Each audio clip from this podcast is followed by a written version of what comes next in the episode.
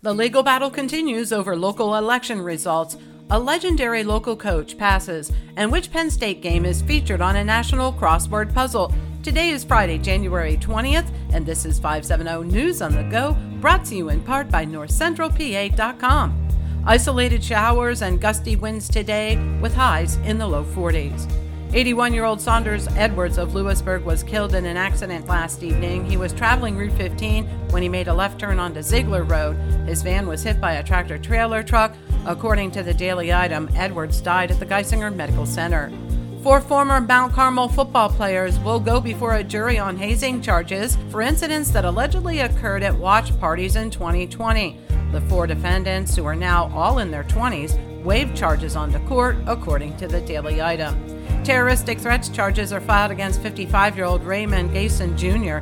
The Danville man is accused of making threats against Bucknell University officials and traveling to the home of Bucknell President John Bravman. The Standard Journal reports he resisted arrest and had to be sedated before being transported to the Geisinger Medical Center.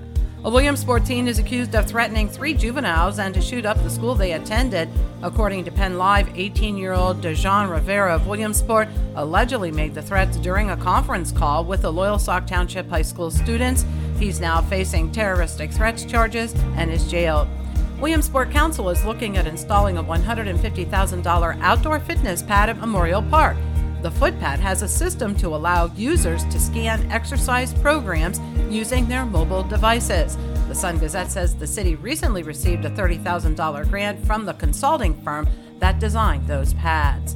The cast vote records in Lycoming County will remain confidential for now. Three county residents were granted access to the CVRs in a ruling by Lycoming County Judge Eric Linhardt.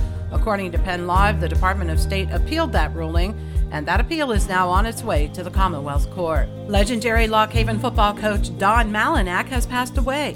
The Lock Haven Express reports throughout his 28 year coaching history, he received many awards for his work. Among them, the Central Mountain High School renamed their football stadium to honor him, and he was inducted into the PA Scholastic Football Hall of Fame. Coach Malinak was 90. And a moment in Penn State football made yesterday's New York Times crossword puzzle. The clue was the 2021 Illinois versus Penn State football game featured nine of these, an NCAA record. And the answer was overtime.